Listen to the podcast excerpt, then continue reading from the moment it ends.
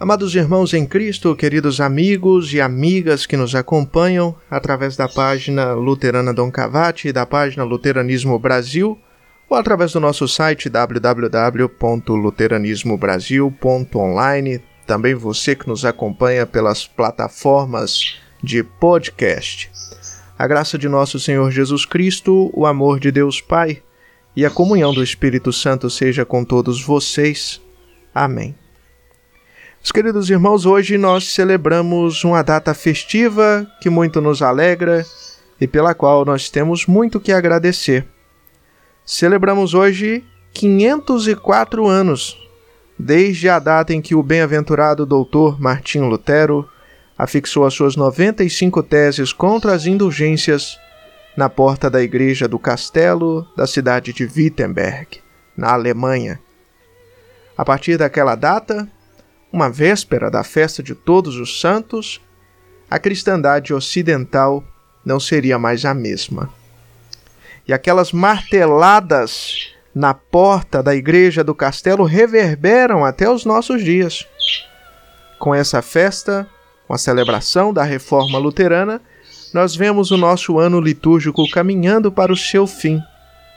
Desde já, nos encontramos meditando e celebrando os mistérios escatológicos das últimas coisas e as leituras que o nosso lecionário prevê para este domingo da reforma apontam neste sentido. É significativo, meus irmãos, o fato de a celebração da reforma estar inserida neste, neste contexto que leva ao fim do ano litúrgico.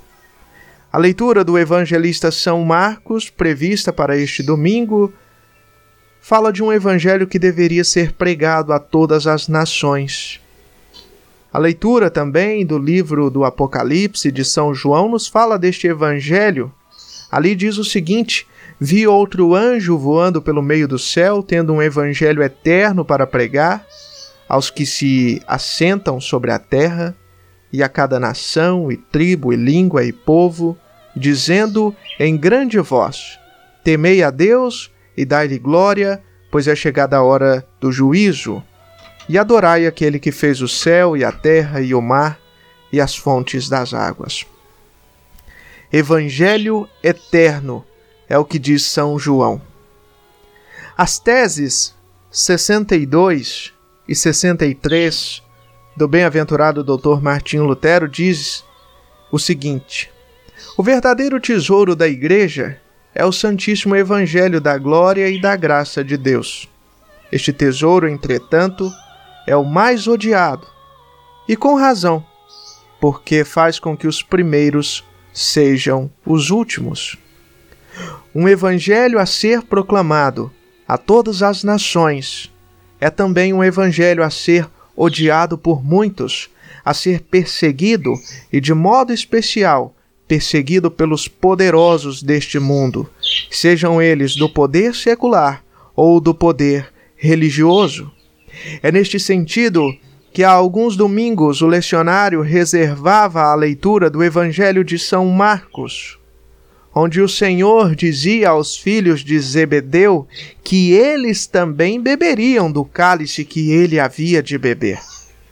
Em outras palavras, os discípulos de Jesus também teriam uma cruz para carregar.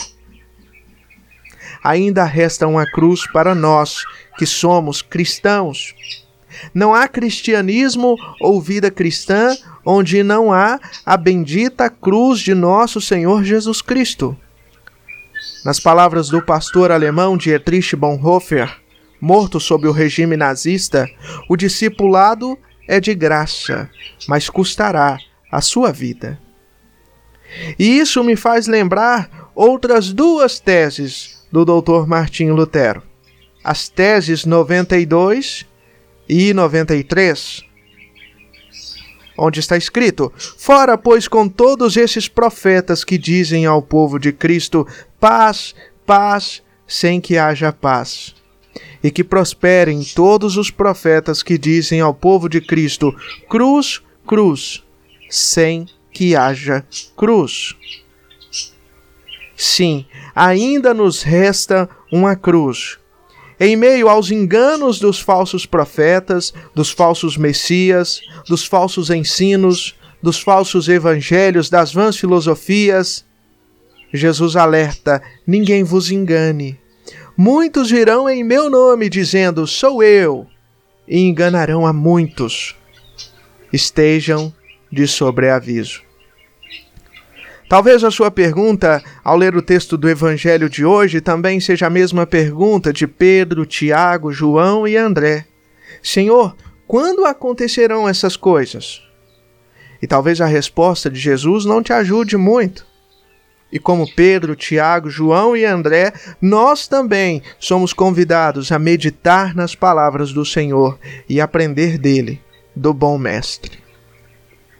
No evangelho previsto para este domingo da reforma, meus irmãos, Jesus está com seus discípulos no Jardim das Oliveiras. Os discípulos estavam maravilhados diante, diante da grandiosidade do templo em Jerusalém, e diante disso, o Senhor havia dito que não sobraria pedra sobre pedra. O templo era uma construção esplêndida, grandiosa, com séculos de existência, ele fazia parte da vida, da cultura e da fé daquela gente. É compreensível, por isso, a pergunta daqueles discípulos: quando acontecerão essas coisas, Senhor? E Jesus aproveita essa oportunidade para começar a discorrer sobre os dias que viriam. As palavras de Jesus já demonstram que em algum momento ele não mais estaria com os discípulos como estava ali naquele momento no Monte das Oliveiras, ou como esteve com ele nos últimos três anos. E que na sua ausência, outros viriam em seu nome dizendo ser o próprio Jesus. É difícil para nós compreendermos como isso pode acontecer. Imagino que para os discípulos também não era fácil. Mas o fato é que de tempos em tempos pessoas aparecem aqui e ali dizendo ser o Messias ou dizendo trazer a verdadeira mensagem do Messias ou dizendo representá-lo como único representante legítimo, como seu vigário na terra.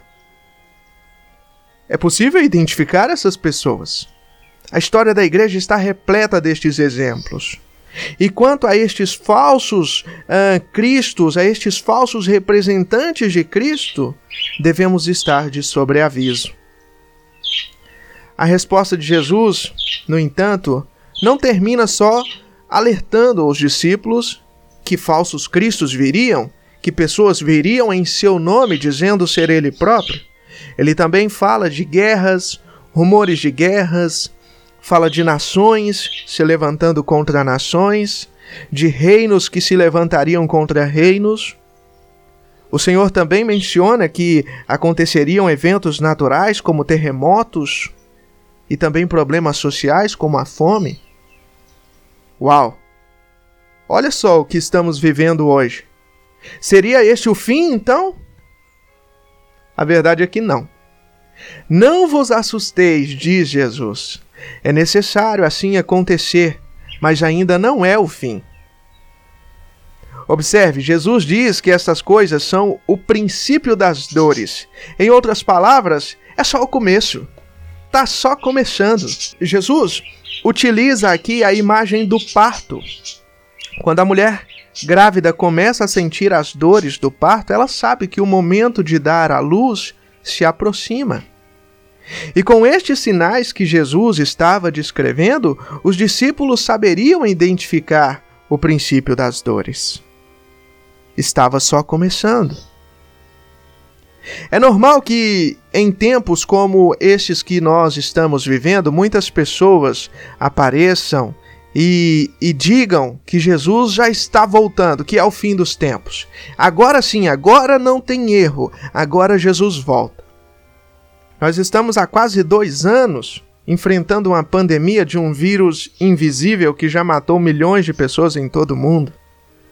Além disso, nós sempre vemos nos noticiários aquelas notícias sobre furacões, sobre terremotos, sobre erupções de vulcões e outros eventos naturais que devastam os lugares onde eles ocorrem. Notícias de fome, notícias de corrupção, notícias de governos opressores, notícias sobre injustiças sociais. Tudo isso parece pintar um quadro, parece estabelecer um pano de fundo para o retorno do Senhor, não é verdade? E por isso mesmo devemos estar atentos, devemos estar alertas. Não devemos nos entregar à paranoia de que o Senhor está voltando, tentar marcar datas, mas devemos estar atentos. Por quê? Acontece que tudo isso que o Senhor menciona já vem ocorrendo há mais de dois mil anos, não são novidades do nosso tempo. A pandemia, por exemplo, é um evento marcante de grandes proporções em nossa sociedade. Na Idade Média, aconteceu algo semelhante. A chamada peste negra, que devastou grande parte da população europeia, o mundo de até então. A destruição do templo, mencionada pelo Senhor no texto do evangelho de hoje, ela ocorreu no ano 70 depois de Cristo. O exército romano invadiu Jerusalém e devastou a cidade completamente. O templo veio abaixo e sua serventia também. Hoje restam em Jerusalém um amontoado de pedras, uma parede chamada de Muro das Lamentações. Vocês já viram isso na televisão? Vocês sabiam que aquele Muro das Lamentações é uma parede do antigo templo? O Muro das Lamentações, em Jerusalém, é o que restou do templo que os discípulos estão mencionando, maravilhados aqui. Os judeus hoje vão até este muro e lamentam, por isso ele se chama Muro das Lamentações, pela sua destruição.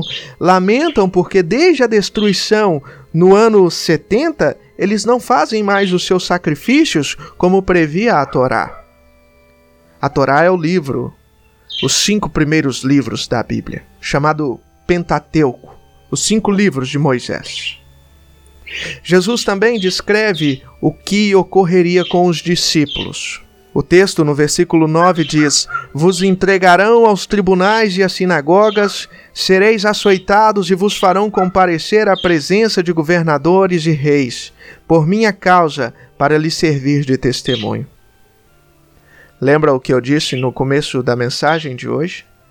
Ainda resta uma cruz para os cristãos. As perseguições começam bem cedo na história da igreja. Lembremos de Santo Estevão, diácono. Ele foi o primeiro mártir da igreja. E mártir é alguém que morreu durante a perseguição em virtude de sua fé. Quem não se lembra que São que, que Saulo de Tarso, judeu piedoso, cidadão romano, era um perseguidor da igreja e que inclusive consentiu na morte de Santo Estevão. Este mesmo Saulo teria mais tarde um encontro com o Senhor ressuscitado a caminho de Damasco e viria a se tornar o grandioso apóstolo São Paulo. De perseguidor, tornou-se perseguido por Jesus. Quantas vezes os Atos dos Apóstolos mencionam as perseguições que São Paulo sofreu por causa de Cristo? Ele mesmo diria anos mais tarde ao jovem bispo São Timóteo: Lembra-te de Jesus Cristo, ressuscitado de entre os mortos, pelo qual eu estou sofrendo até algemas, como malfeitor, como bandido. Isso você encontra lá na segunda carta de São Paulo a Timóteo, capítulo 2, versículo 9. Este mesmo apóstolo derramaria o seu sangue por causa de Cristo em Roma, por decapitação. Isso mesmo, São Paulo teve a sua cabeça cortada. Assim como ele, também São Pedro, o príncipe dos apóstolos, o primeiro entre os iguais, como nos diz a tradição, seria crucificado de cabeça para baixo por não se considerar digno de ser crucificado da mesma forma que foi nosso Senhor Jesus Cristo. Estes homens, meus irmãos, minhas irmãs, não sofreram tudo isso por nada. Anunciar Jesus é caminhar com Ele, Ser discípulo de Jesus é estar disposto a sofrer as últimas consequências pelo Evangelho do Senhor. Ainda nos resta uma cruz. As mais belas confissões de fé e testemunhos de fé inabalável nos foram dadas em contextos de perseguição. Vejamos algumas. Esta é do apóstolo São Pedro está registrada no livro dos Atos dos Apóstolos. Visto que hoje somos interrogados acerca do benefício feito a um homem enfermo e do modo como foi curado, Seja conhecido de vós todos e de todo o povo de Israel, que em nome de Jesus Cristo, o Nazareno, aquele a quem vós crucificastes e a quem Deus ressuscitou dentre os mortos, em nome desse é que este está são diante de vós. Ele é a pedra que foi rejeitada por vós, os edificadores, a qual foi posta por cabeça de esquina. E em nenhum outro há salvação, porque também debaixo do céu nenhum outro nome há, dado entre os homens, pelo qual devamos ser salvos. Agora vejamos uma outra confissão, essa é linda, é do século II, logo no início da igreja. O martírio de São Policarpo. Note bem este relato. Insistiu ainda o procônsul: Faze o juramento e eu te libertarei. Insulta a Cristo. Respondeu Policarpo: Há oitenta e seis anos que sirvo a Jesus e ele nunca me fez mal algum. Como poderia eu blasfemar contra meu rei e meu salvador? Como de novo insistisse, dizendo: Jura pela sorte de César, replicou Policarpo: Se esperas em vão que vá eu jurar pela sorte de César, simulando ignorares quem sou, ouve o que te digo com franqueza: eu sou cristão. Se por acaso quiseres aprender a doutrina do cristianismo, concede-me o prazo de um dia e presta atenção. Pouco depois, São Policarpo foi martirizado. Morreu por ser seguidor de nosso Senhor Jesus Cristo. Um bispo da Santa Igreja de nosso Senhor Jesus Cristo, derramando sua fé pelo Senhor e pelas suas ovelhas. Para não prolongarmos muito esta mensagem, cito apenas mais uma confissão significativa para o dia de hoje, para a festa que celebramos hoje. Essa confissão vem de Martinho Lutero. O doutor Martinho Lutero, na Dieta Imperial de Worms, em 1521, ao receber a ordem para negar suas obras e seu ensinamento, disse: A não ser que eu esteja convencido pelo testemunho das Escrituras canônicas, ou por uma clara razão, pois não confio no Papa, nem nos concílios, visto que é bem sabido que eles têm errado frequentemente e se contradizem. Estou preso às escrituras que tenho citado, e minha consciência é cativa à palavra de Deus. Não posso negar, e não negarei nada, pois não é seguro nem direito ir contra a consciência. Não posso fazer de outro modo. Que Deus me ajude. Amém. Note, meus irmãos, que em todas as confissões no decorrer dos séculos, sejam elas por perseguição externa ou por inimigos internos, pelos hereges, ecoam as palavras de Jesus: Quando, pois, vos levarem e vos entregarem, não vos preocupeis com o que haveis de dizer, mas o que vos for concedido naquela hora isso falai, porque não sois vós os que falais, mas o Espírito Santo. Ah, meus irmãos, ainda nos resta uma cruz. Mas quão reconfortante é saber que se temos uma cruz, é porque também temos o Cristo da cruz.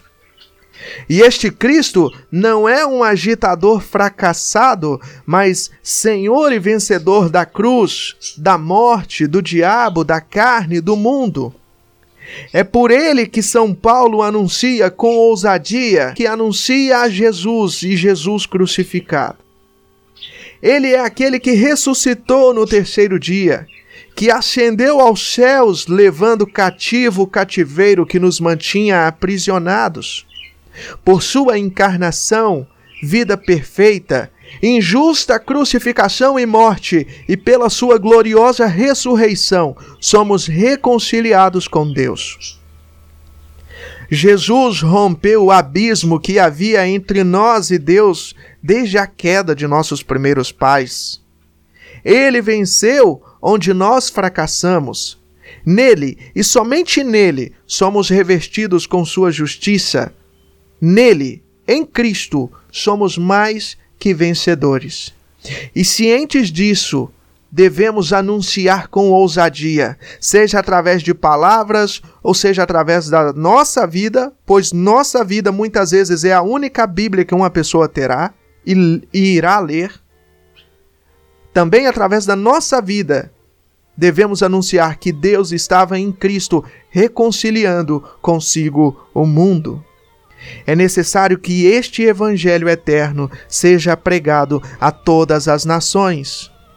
Anunciemos então, com nossos pais reformadores, o verdadeiro tesouro da Igreja, o Santíssimo Evangelho da glória e da graça de Deus. Nunca nos esqueçamos que o Evangelho é o poder de Deus para a salvação de todo aquele que crê, e que, justificados mediante a fé, temos paz com Deus. Porque está escrito em Romanos 1,17: O justo viverá pela fé. Amém.